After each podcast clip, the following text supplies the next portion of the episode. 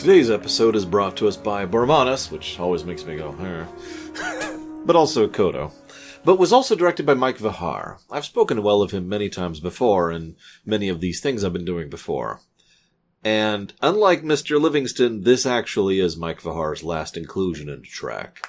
Uh, I did a little bit of checking just to verify, and near as I can tell, he hasn't been involved in New Trek, so this is it. There's a pretty good chance that several of these people would have kept sticking on. I want to comment on that. Because when I was going through TOS season three and a little bit of two, if you remember, I kept marking when certain people would leave the crew and would no longer be involved with the series and mentioned that as kind of a marker to show how the series was progressing it was kind of a unique thing because it only really happened with TOS and with Enterprise. Every other show, while they would have change ups in the lineup and the behind the scenes, most of that was just shuffling around and the normal stuff. And then most of the general people would stay until the end. The series would conclude in the end. But TOS and Enterprise are unique. They're both the Star Trek shows that got canceled. So in several of these cases, it's because people were seeing the writing on the wall and just bowed out.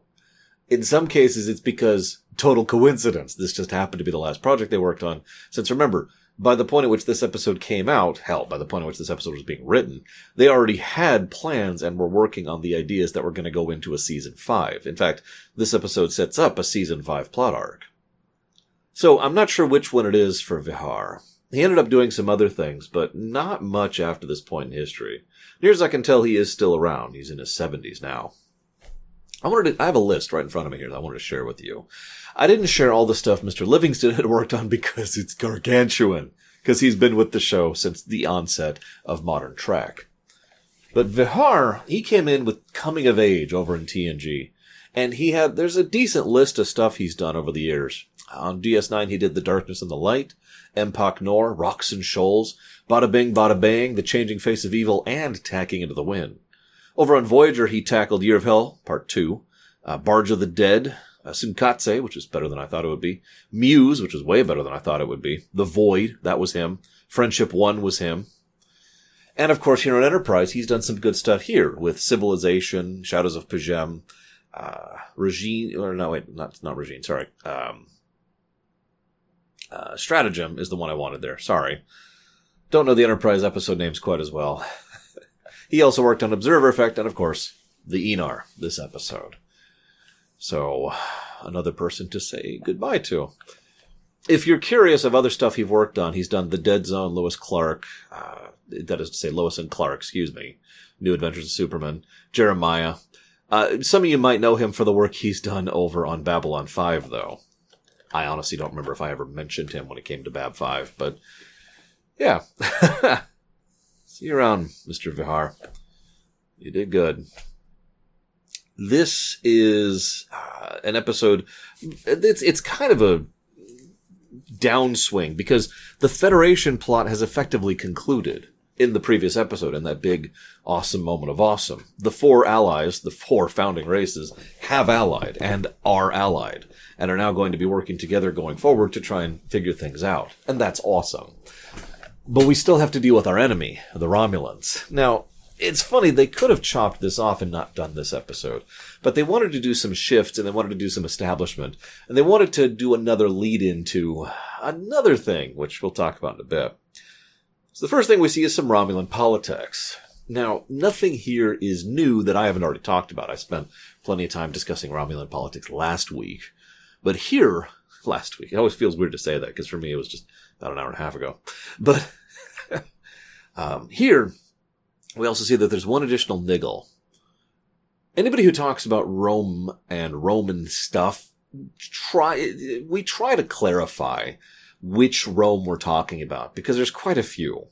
And the more nickly you get, the more different Romes there are, especially if you start to count the Byzantines as Rome, or the Musco- Muscovites as Rome, and or the HRE as Rome, and you get my point. But during a certain period in Roman imperial history, that is to say the Roman Empire, the expansive empire that crossed most of the Mediterranean, there was a uh, a thing that some people disagree on, but I am in the camp that I believe that this was one of the many things that led to the inevitable downfall of the Roman Empire, and that was violence in politics. And we joke and talk about how politics would be much better if the politicians were allowed to bludgeon or kill each other. But history doesn't tend to, to, you know, support that particular idea. And we find out that, just like their Roman counterparts, the Romulans will absolutely kill you if you fail. If you are someone who do not, you know, don't pull, pull in results or are seen to have wasted time or resources or been a traitor to the empire by virtue of having failed in a way that damages the empire. Well, congratulations. And they will absolutely kill you over that. It's just interesting since that helps to establish one of the other reasons why they tend to be so um, infighty.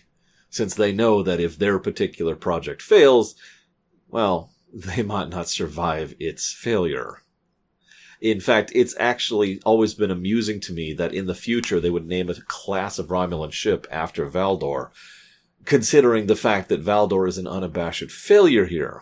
But this is only the one failure. And I know one failure is more than enough to kill you and have your name smeared forever in Romulan politics. But remember, Valdore used to be a senator, got kicked out for reasons we'll get into in a minute, and then managed to work his way back up in the military directly up to an admiral's seat. The man is obviously accomplished. So, I don't know. Fortunately, we'll never see him again. It's a shame. He would have been an awesome recurring character for the upcoming Romulan War, which historically is happening pretty soon to the events that we're at timeline wise. This leads to the idea of the telepresence. I get why they call it this. The whole point is that's a telepathic way of controlling a ship remotely, but it's a remote control. And as T'Pol describes it, it's just a remote control. In fact, they never even explain why they need telepathy for this thing to work. It's just, no, it runs on telepathy. Okay. I mean, we have remote control drones now, and we have for a while. We've had remote control stuff for a while. Now, I know, I know. You know, there's, there's differing levels of tech. Getting the signal there, making sure the signal isn't interrupted is actually a huge deal. It's one of the reasons why drones are kind of an asterisk when it comes to military affairs in real life, and it's something that science fiction needs to address whenever it adds that, because all you have to do is block, jam, or or uh, uh, usurp the signal, and then now those drones are either worthless or working on your side. So you know it's obvious, right? Anyways, whatever. We find out about the Aenar. I want to talk about World of Warcraft for just a second, or more accurately, I just want to talk about Warcraft. I mean, I always want to talk about Warcraft. It's my probably my favorite setting overall, but one of the things I've always found interesting about Azeroth compared to most other settings, how many subspecies of Vulcans are there? How many subspecies of Klingons? For a long time, we had a theory about Klingons, actually, and that the, the subspecies was the smooth foreheads. It's just that theory was then thrown out the window because we see uh, several, three separate Klingons who have appeared smooth skinned and with ridges. Star Trek Online is actually the thing that would really codifyingly explain all this away, but let's not get into that yet. This is coming up in the future. We'll be addressing this in Enterprise. But I bring all this up because we don't really see subspecies, and I've always found that interesting. I get why. Uh, it's a TV show with budget issues that came out in the 60s and then late 80s, mid 90s, early aughts, right? So there's limitations. Nowadays, you could probably do something like subspecies more easily because you don't need the template uh, makeup styles. You don't need the template face plants and the ear things and all that fun stuff to, to bring the, the budget down, to make it so that it's more reasonable to show these humanoid uh, creatures without having to change up every single one. You know, you, you, you, can look at that and you can see it's a Klingon. I bring this up in comparison to Azeroth because while elves are the easy example, we could deal with most things in Azeroth, most races, and point to how many subspecies there are. I mean, how many types of dwarves are there? Just off the top of my head, we've got the Dark Irons, we've got the Bronze Hammers, we've got the Wild Hammers, or not the Bronze Hammers, the Bronze group, Bronze, Bronzebeards. Then we've got the Wild Hammers. Then we got the Iron Dwarf. Then we have the Earthen. I know that's, that's asterisking a little bit, but still, those are all subspecies of the same overall species. In fact, actually, all of those are subspecies of earthen, which would be the originator of that group. But my point stands. Those all look and have, not only do they look different, they have different cultures and different societies, and for all intents and purposes should be considered separate species. I just bring all of this up because I feel like this is the kind of thing Star Trek could have used we do see for the races that do get enough screen time to be developed that there are races that have variances within regards to individuals, cultures, society, economics, military, etc. Art, you know. We see this amongst the big races, most of which got a lot of their development over on Deep Space Nine. But we never see this in terms of like, like there's no subspecies of Ferengi or Cardassian or whatever. And even the Remans don't actually count. They're not a subspecies, they're an enslaved race, which show up again in this uh, episode, by the way. I don't know. Food for thought. then we cut to Trip and T'Pol, and the two are talking. Trip try Trip is like, hey, you know, when you're in a dire situation and you think you're gonna die, like what goes to your mind? And her response is, ah, well, there was a moment when we almost died in the expanse, and what was going through my mind is whether or not we should, you know, change the deflector energy to this other array. And Trip's like, okay. Now it's kind of played as a light joke, but think about it. It actually says a lot about both of their mentalities. The engineer Trip was kind of going for the more profound thought. Something effectively useless in the immediacy, but with more long-term ramifications and implications. T'Pol the scientist, was thinking about the immediacy and the practical concerns of the now. That is what was going through her mind. How do I make this moment endure so that it's not my last moment? That's another interesting variance there. Because while he's focused on more the long term and she's focused more on the short term, it's also worth noting that he kind of had sort of given up and was more thinking about, well, I'm about to die, whereas she hadn't. Interesting contrast. We see a bunch of the two interacting in this episode. We'll try and talk about that as we go. Meanwhile, underground Andorian cities and not seeing the sun until you were 15. This is also our first actual shot of Andoria. One of the things that the uh, uh, the Reeves-Stevens crew actually specifically wanted to do was try to tie up some loose ends in continuity because one of those little problems is that Star Trek writers often introduce something and then don't codify what they should call it you know, Klingonese is a good example of that, or uh, Vulcania, I believe, is what it was originally called in TOS. Just to name two examples, this is a semi-common thing. So there's both Andor and Andoria. In this case, they wanted to tie that up neatly, so Andoria was turned into a moon. And that's actually the homeworld of the Andorians. It orbits Andor, the gas giant. Ta-ka! There you go. Makes sense. And it's actually a pretty neat little solution to this one.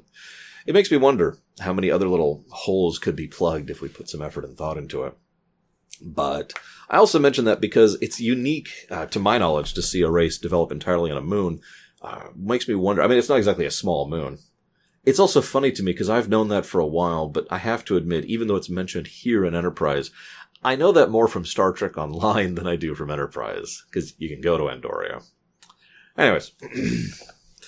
So then he slips and he's on an icicle. you know, they actually did show him having trouble walking just a bit ago. So, you know, maybe, maybe dial back the pride just a little bit. Nah, it's okay. It works out. Because by that point, they've, they've gone far enough in order to trip the Aenar detection grid or telepathy or whatever it is they use. We'll talk about that in a moment. I love the look of the Andorian cities. This also leads to a scene. Uh, well, there's a bunch of good scenes here. The first I want to talk about, we have a nice character scene, and there's some really great pacing. I don't know if this is down to Vejar, or the editing staff, or the writing staff, or whatever. Tucker and T'Pol have a scene, and they just kind of start to drift apart. T'Pol says, I think your feelings are affecting your work. Now, Tucker takes that very personally, and he should. That is a huge insult that is flat out saying, You're sucking at your job because you're looking at me too much. Quit it. Now, she doesn't say it that way, and she doesn't even mean it that way. She's not trying to be unkind. She is saying this out of concern for a friend and someone who, let's be honest, she does have feelings for. She's just still sorting that out. Tucker takes it very personally and slams that door hard. This then leads to another decent scene. It's between Combs and uh, Jhamel. I didn't get her actress name, sorry. Uh, so between Shran and Jhamel. It's a good scene. It's very rare to see Jeffrey Combs play this kind of a character, or a kind of a moment, I should say. Most of his stuff is more, you know, more open, more, more, ha or I'm the villain, or I'm doing this. And he's, he's much more boisterous, much more uh, energetic with the type of characters he plays. And this has been true in Trek as well. He's just, yeah, right? In most, even Weyoun was, was, even he was, he was doing the, the slimy, uh, salesman shtick. He was still moving around and energetic and laughing and smiling and, seeing him do this kind of quiet Trek character moment, which Trek has been doing since TOS and is very good at, I might add. It's kind of new. I'm not sure he's never done this before. I am reminded of Weyoun 7, I think, and his scenes between Odo on the runabout, which were of a similar take. But I think that's the only other one I could come up with, at least when it comes to Trek. He does some stuff like this as the question over in the DCAU, but I think that's that's all I've got right there. Three total times. It's a shame because he's good at it. I almost believe that Mr. Vejar actually was specifically telling him the kind of beats he needed to pull across. Because if you pay attention, what happens is the camera cuts to her, Jhamel. She says something and then he reacts to it. Cuts to her, he reacts to it, cuts to her, he reacts to it. Three beats right in a row. But each time, the emotion, both in his tone and his body language as he's, as he's expressing on his face, change based on what it's saying. Each three of these reactions is a distinct different emotional reaction. The first one, you know, uh, he's my brother. His response is a very cold, almost professional, I'm sorry. And you can almost see in there the fact that what he is saying is, I'm sorry that I'm going to kill your brother because I totally am. I am sorry that it's going to hurt you, but I'm still going to kill your brother. Like that's what he's saying. And it comes across in his perspective. This then cuts back to her and saying, you know, no, we're, we're, we're pacifists. We never do this. Cut back to him. So we've been told. In other words, this is just a placating statement. Yeah, sure. But then it cuts back to her and she says, you know, do you think?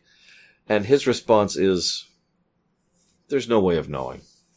Here he's actually trying to be kind there's a degree of concern as he deflects the question to prevent her from having to deal with the reality that he knows that they are going to be facing. It's a very good quiet moment. It also cuts immediately to Gareb. This also is a scene where we see, uh, and I wrote his name because he's only, they only say his name once in the whole episode, Nijil, which is the scientist, the Romulan scientist, who, you know, is, is hooking Gareb up and flat out says, forgive me a decent amount of effort is done to try and flesh out Nijil to be, for lack of a better way to put it, not horribly evil in these episodes. That's important. Even in the Romulans' very first introduction ever, effort was made to show that not all Romulans are bad guys. That was one of the points of the Balance of Terror. And I talked about that at length. It's a great episode. I love it. I'd love, love to watch it again because it's, it's fantastic. It's one of my favorite TOS episodes. And so we see that even here, technically before Balance of Terror, we still have, for lack of a better way to put it, sympathetic Romulans, which is important. We need these people to not be seen as our enemies, even if we're about to go to war with them, especially given all that would come in the future, leading up to and effectively concluding with Nemesis.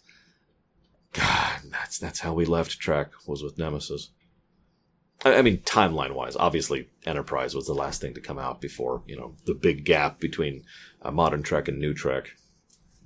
Anyways, so then this cuts immediately to the device on the Enterprise after they hook Gareb up, and now T'Pol is getting at it, and it is implied it is quite unpleasant to interact with. That's fun. But you'll notice I skipped over a scene. It's because I wanted to talk about that scene separately. Earlier, we have Valdore, and he's just speechifying to Nijil he doesn't come across as cacklingly evil here. He is definitely villainous. I don't want to say otherwise. But what's weird is he comes across as someone who is a product of the Romulan Star Empire. That's how I want to say that. We're all soldiers. And that mentality right there speaks volumes about the Romulan Star Empire.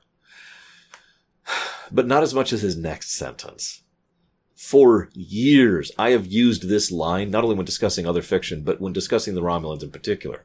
If you've seen any of the, the co, the cooperative streams that I've done uh, with Mr. Reloaded and Miss Gender, it seems weird to call her that.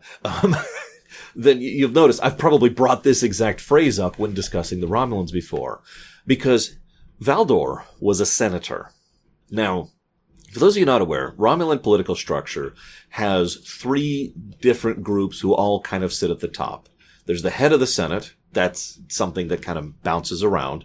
There's the Senate, and then there's the, the I forget actually forget if it's the consul or the proconsul, but they're technically in charge of things, but only because they're being backed by the military all three of these, I'm doing this very vaguely. Please forgive me because the problem is it's inconsistently shown. So at different points in history, the power structure changes and based on the Romulan, you know, structure and political problems I've already talked about, it's possible the structure literally has changed in lore at multiple points. But the point is, all three of these sit on a different pillar. One is supported by the military. One is supported by the infrastructure. One is supported by the Tal Shiar. And all three of those pillars support those three upper echelons of, of organization at varying points in time, depending on what you consider as canon. Asterisk, asterisk, asterisk. I bring all this up because senators, and this is the important part, the senators are at the top there. They're not the top because there's several senators, but that's that's the top tier. There's there's not really a tier above that unless you count the consul, which kind of runs the Senate, but only does so at the pleasure of the military. So, in my opinion, it's equal tier in terms of overall influence and power. With me? You can disagree on this, that's fine, because this isn't something that's codified.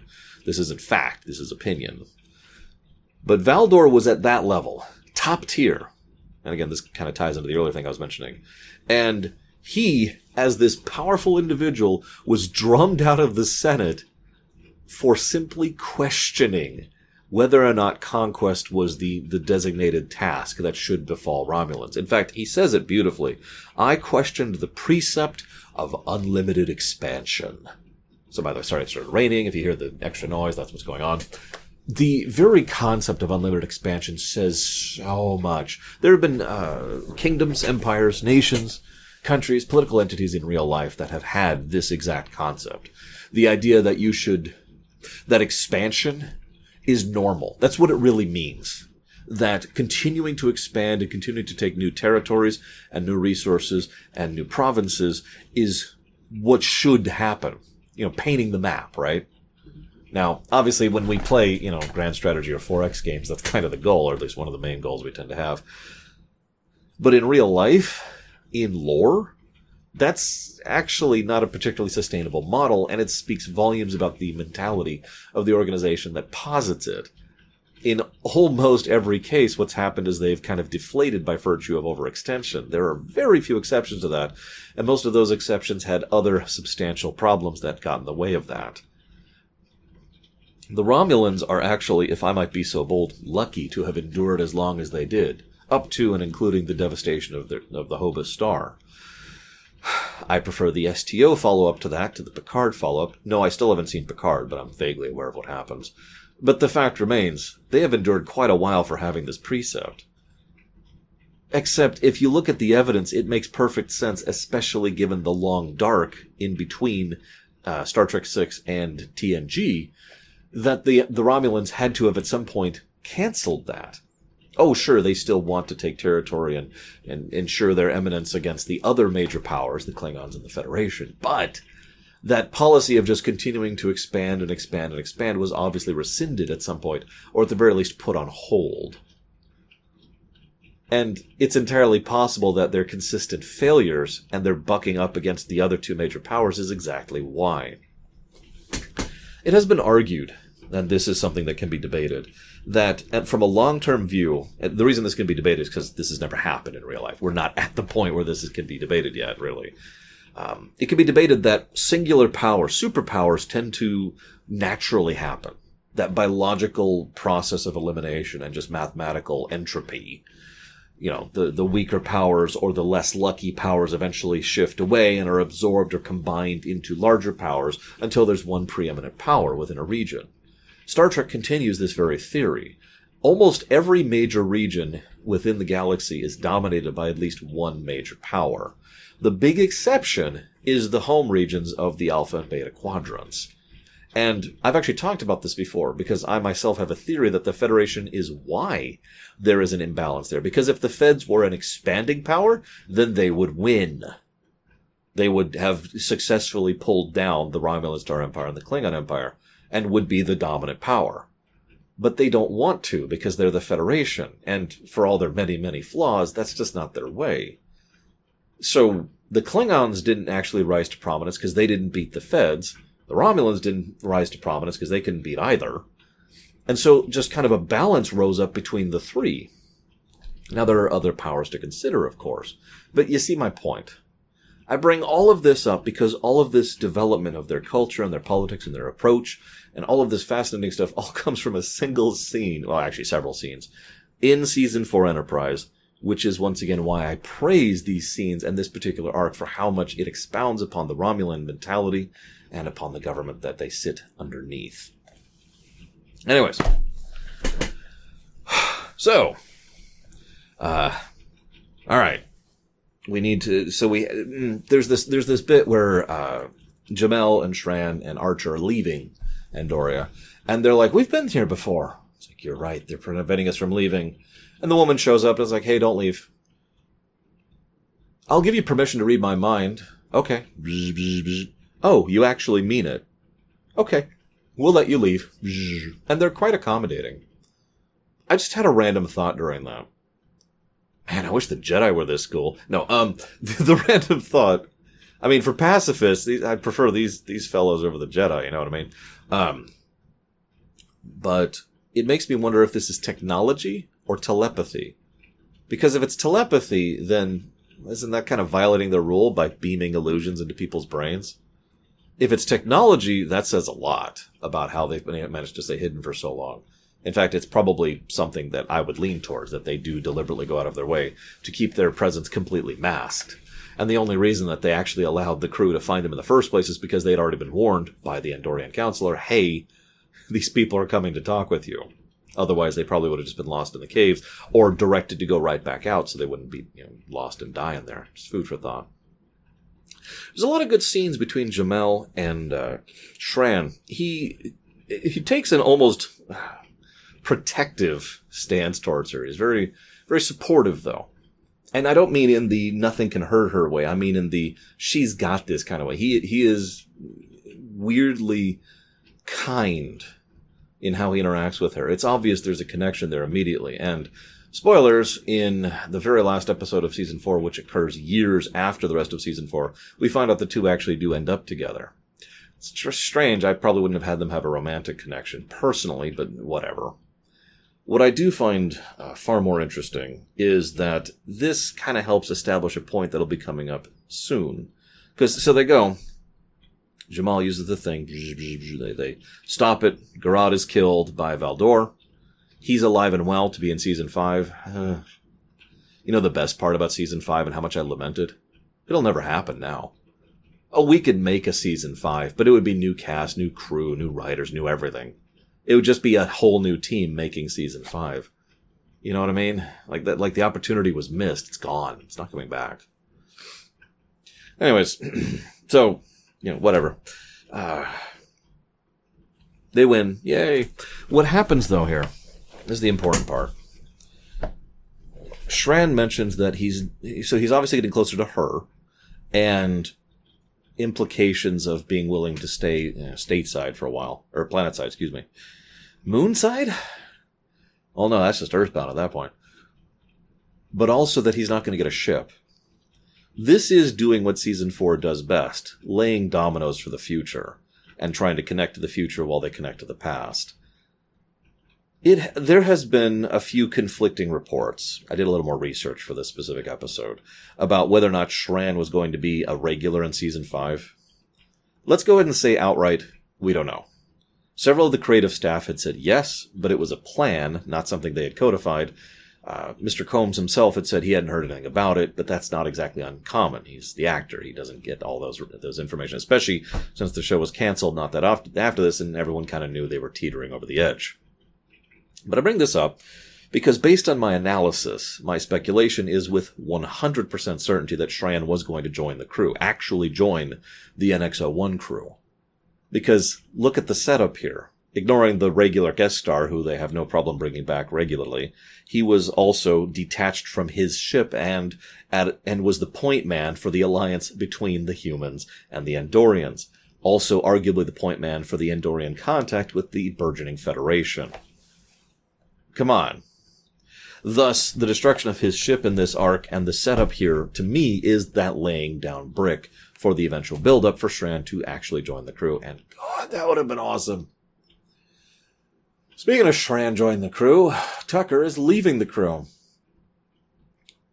This is what I think to be one of the few missteps of season four. I decided to go and look it up just to, just to make sure. Tucker is leaving the crew for three episodes. That's it. Now, I get it, and we'll talk about it as we go through these upcoming three episodes, because he's going through a character arc, and I get it. But it is still just a little bit of an eyebrow raise. It reminds me of when Worf was leaving the Enterprise for two episodes, arguably like an episode and a half, back during Redemption. You remember that? It's hard for me to care when you build up this big separation moment when I know it's going to be undone relatively quickly. It makes me wonder if they should have actually had Tucker leave the crew and actually go over. I mean, I've talked so many times about how much I like the bouncing camera, so having the camera bounce between the Columbia and the Enterprise.